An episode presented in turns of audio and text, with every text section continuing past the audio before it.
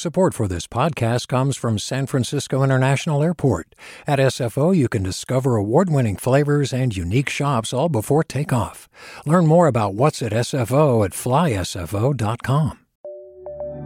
From KQED.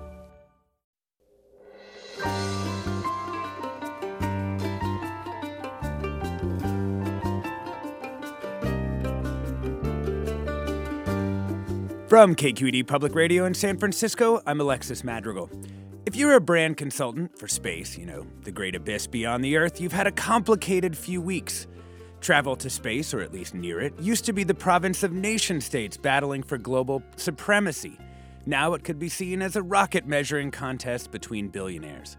But we can't let billionaires steal space too, and so we want to have a conversation with an expert panel and you about what the real future of space should be. But first, We'll check in on PG&E's new plan to bury power lines in areas most at threat from wildfire. That's all next on Forum after this news.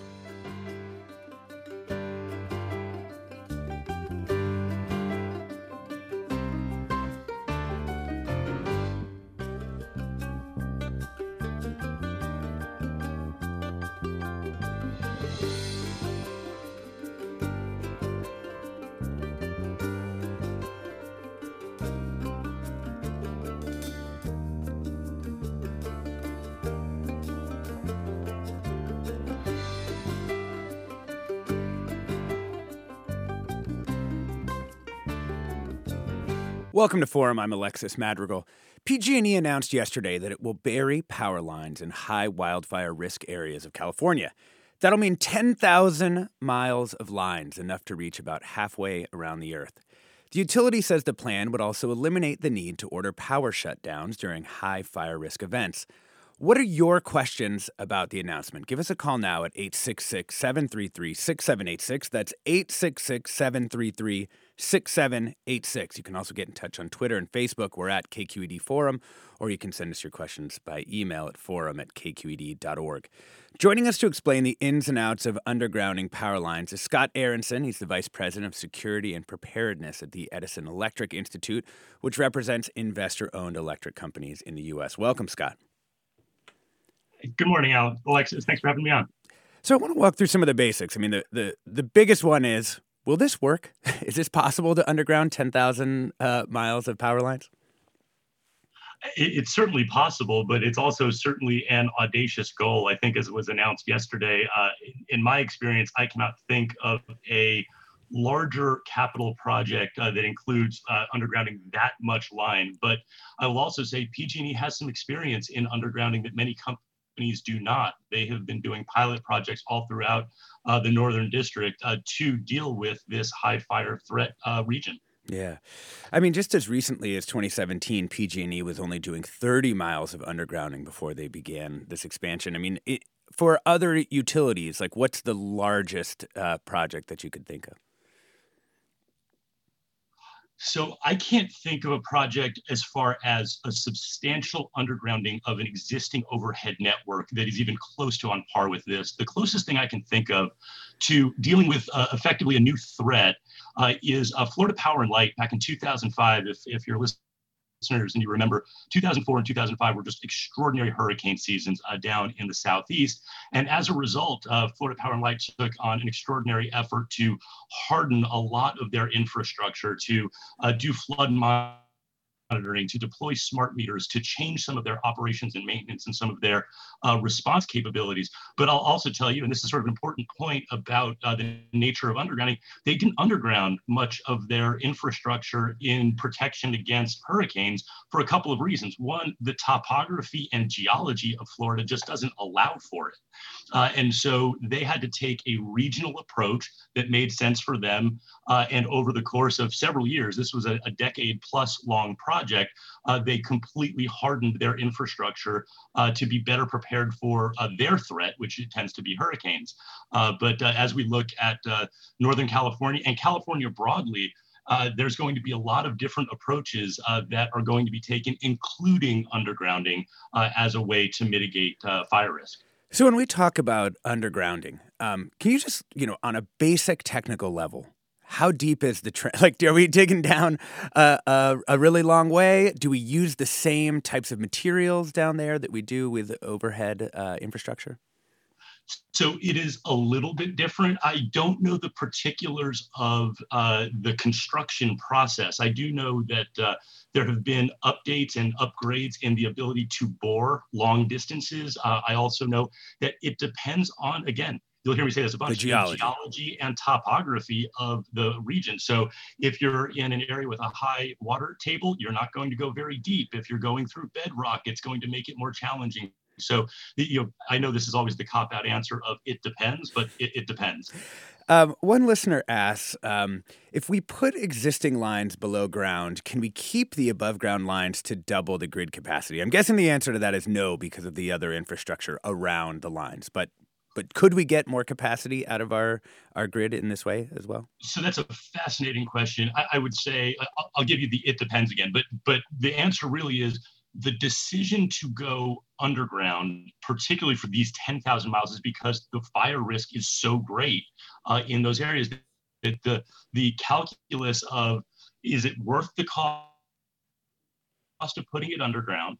And, if so, uh, then we're going to take that uh, we're going to take that project on, sort of by definition says that we don't want to have the lines above ground. Now, in some places to increase redundancy, uh, in some places where maybe the fire risk is not as great, but we also have, uh, you know, but but we also have the opportunity to increase capacity. That may be a part of the decision-making process as this evolves. Mm.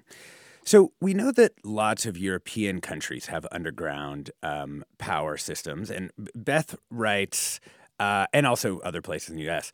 Um, Beth writes, why has it taken PG&E so long to do this? From September 9th, 2015 until October 1st, 2015, we endured hell here in Calaveras County because of the Butte fire caused by PG&E power lines that touch untrimmed trees.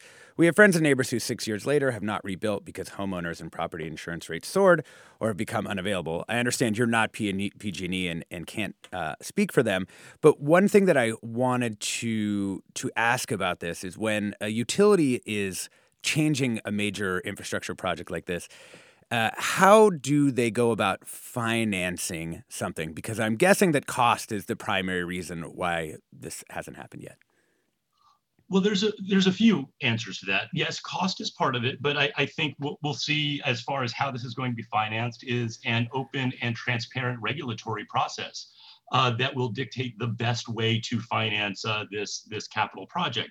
The second part of that, though, is uh, with respect to the threat. Look, the risk has changed. Uh, climate change uh, has increased the severity of storms and drought and wildfires. Couple that with some of the advances that have been made in the ability to underground in a more cost effective way. And then the last thing I would say is given all of the different tools that companies have in their toolbox, undergrounding being one of them, but it by itself is not a panacea looking at things like microgrids, looking at better system segmentation, looking at enhanced vegetation management. All of those have costs associated with them also.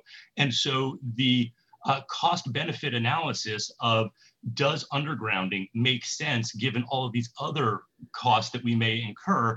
The answer is becoming yes. And, and then the last part is with PG&E specifically, I can simply say they have a new leadership team and they're plotting a new course uh, for the company with uh, they're bringing great operational expertise to the challenge and they have made the decision that uh, undergrounding uh, for the purposes of protection of life and safety and property coupled with all of the other capital improvements that they're making to their system that this is the right time to take on such a, an extraordinary project yeah. Uh, you know, Michael uh, tweets, it seems to me that to have underground power lines in mountainous country, PG&E will have to blast through solid rock because there just isn't enough dirt to dig a trench. So how realistic is this? The second question is the one I want you to address, though. Can PG&E get any money from Biden's infrastructure bill for this? Has have has the infrastructure bill um, helped utilities with this kind of um, with this kind of upgrade? You know, there is an interest here on Capitol Hill. I'm talking to you from Washington, D.C. Uh, there's interest here on Capitol Hill uh, to uh, make all of the nation's most critical infrastructure more resilient. Uh, that may be true. Uh, that's true of, of the uh, energy grid. That's true of gas and water infrastructure. That's true of our roads and highways and all of that. So there is definitely a role to play from federal financing, in addition to just sort of traditional approaches to that, that electric companies take to finance uh, these these capital projects. Again, an open process, and, and I'm certain that uh, PG&E and frankly all of the companies uh, across the West who are dealing with uh, increased fire threats are looking at different ways to uh, improve and harden their infrastructure. So I think PG&E's cost estimate was north of $15 billion. And I, I, think my question, and probably a lot of listeners' question is, can we trust an estimate like this? Um, you know, you're Institute put out a report on undergrounding that we were looking at yesterday. And one of the things we noticed was just that the cost seems to vary tremendously. Um, and so it seems very difficult to, to pin the number down. How, how would you think about a cost estimate like this and, and how you know uh, the rate base of PG&E should be thinking about this estimate? So a couple of things there. It's a range, uh, and it's got to be a range uh, because, as your uh, caller noted, uh, going through bedrock, uh, going through more urban areas, going through really remote and and difficult terrain uh, in some of the forested areas, all of that is just a huge challenge. So it's really hard to pin a number down. I will say the scale that PG&E is able to bring to this challenge is really impressive. And the experience they've got from their pilot undergrounding projects, as well as the ability to bring additional kind of operational uh, experience to the undergrounding process should continue to drive costs down over time. Uh, I think that report that you're referring to it, it's a little bit outdated only because uh, so much has been gained in the ability to bore long distances mm. uh, just in the last 10 years that I think that's going to have a, an impact on the cost estimates as well. And it is worth noting PG&E says they've already seen that they're able to drive the cost down when they're doing more undergrounding. Um, Carolee writes, what will the impact of underground power systems be on wildlife and the environment?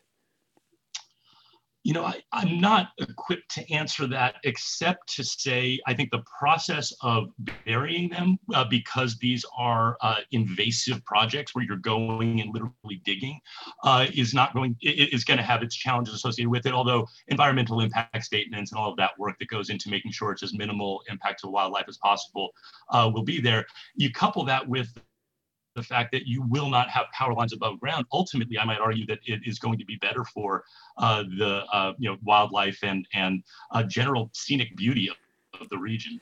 You know, from a um, maintenance of the infrastructure perspective, um, are there any downsides to undergrounding that listeners should be aware of? There absolutely are. When you put power lines underground, when something does go wrong, it's just simply harder to fix it. Uh, we have examples from all over the country of uh, buried power lines, usually in cities, uh, a city that might flood.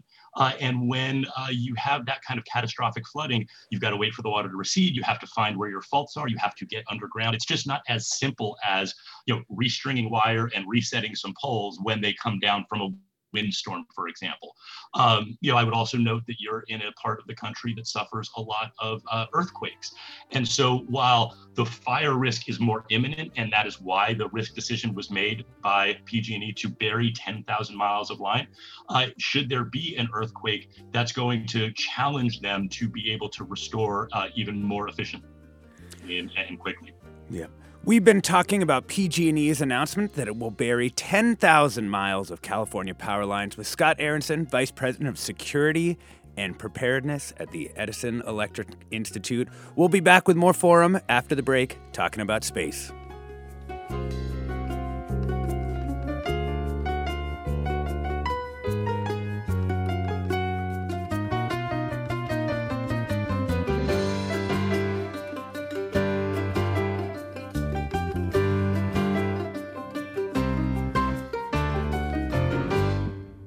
Support for Forum comes from San Francisco Opera. Set 10 years after a school shooting, the critically acclaimed opera Innocence takes us into a complex emotional journey where our understanding of innocence and guilt is constantly upended. Kaija Saariaho's ethereal score collapses the past into the present as a community of survivors grapple with how to move forward. Don't miss the highly anticipated American premiere of Innocence, June 1st through 21st. Learn more at sfopera.com. We've all got those parts of our house where the internet just won't go. Well, if you had wall to wall Wi Fi from Xfinity, you could worry less about dead spots. Because with wall to wall Wi Fi from Xfinity, you get fast speeds, reliable connection in every room, and power for all of your devices, even when everyone's online. That's wall to wall Wi Fi only with Xfinity. Restrictions apply, not available in all areas, actual speeds vary.